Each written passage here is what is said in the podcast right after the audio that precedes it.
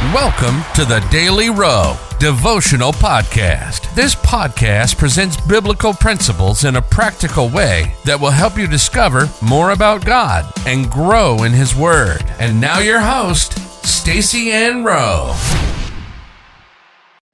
Welcome again, friends, to another daily devotional. Today's topic is Access all the privileges that God has given you. The Bible verse comes to us from Isaiah 45, verse 11. Thus saith the Lord, the Holy One of Israel, and his Maker Ask me of things to come concerning my sons, and concerning the work of my hands, command ye me. There are certain privileges that we possess when we become a child of God that gives us a distinct advantage to live life victoriously. Some of these privileges include being heirs of all the promises of God, unlimited access to His presence, and being able to tap into God's power. By no means is the list exhaustive. In fact, there are two other privileges that were mentioned in Isaiah 45, verse 11, that you should be aware of. One of those privileges is that we ask God about things to come so that we can make better decisions.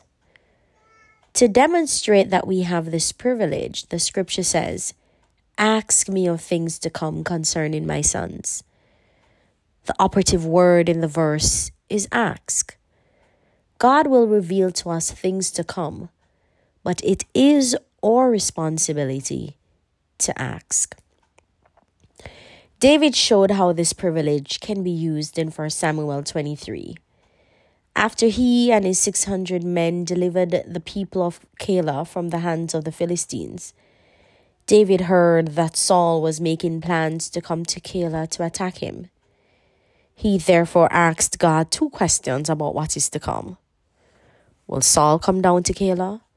And will the men of Keilah deliver me up into Saul's hand?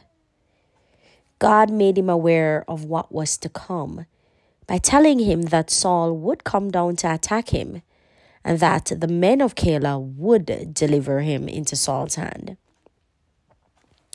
David used that information to make the decision to depart from that city, which was in Judah. God wants us to live victorious lives, so He will show us things to come so that we can make wise decisions. The second privilege that is mentioned in the scripture is that we can command God to act on our behalf. This is evidenced by the phrase in the scripture that says, Concerning the work of my hands, command ye me.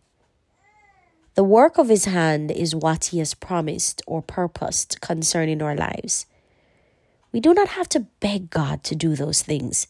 We can command him to do what he said he would do in Joshua 10 after, jo- after God told Joshua that he would deliver his enemies into his hands.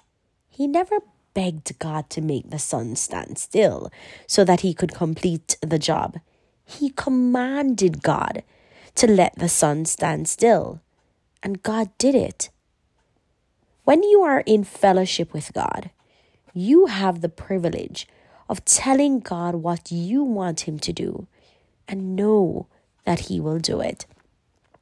Life application Identify and access all the privileges that you have as a believer, including asking God of things to come and commanding Him to act on your behalf. Let us pray.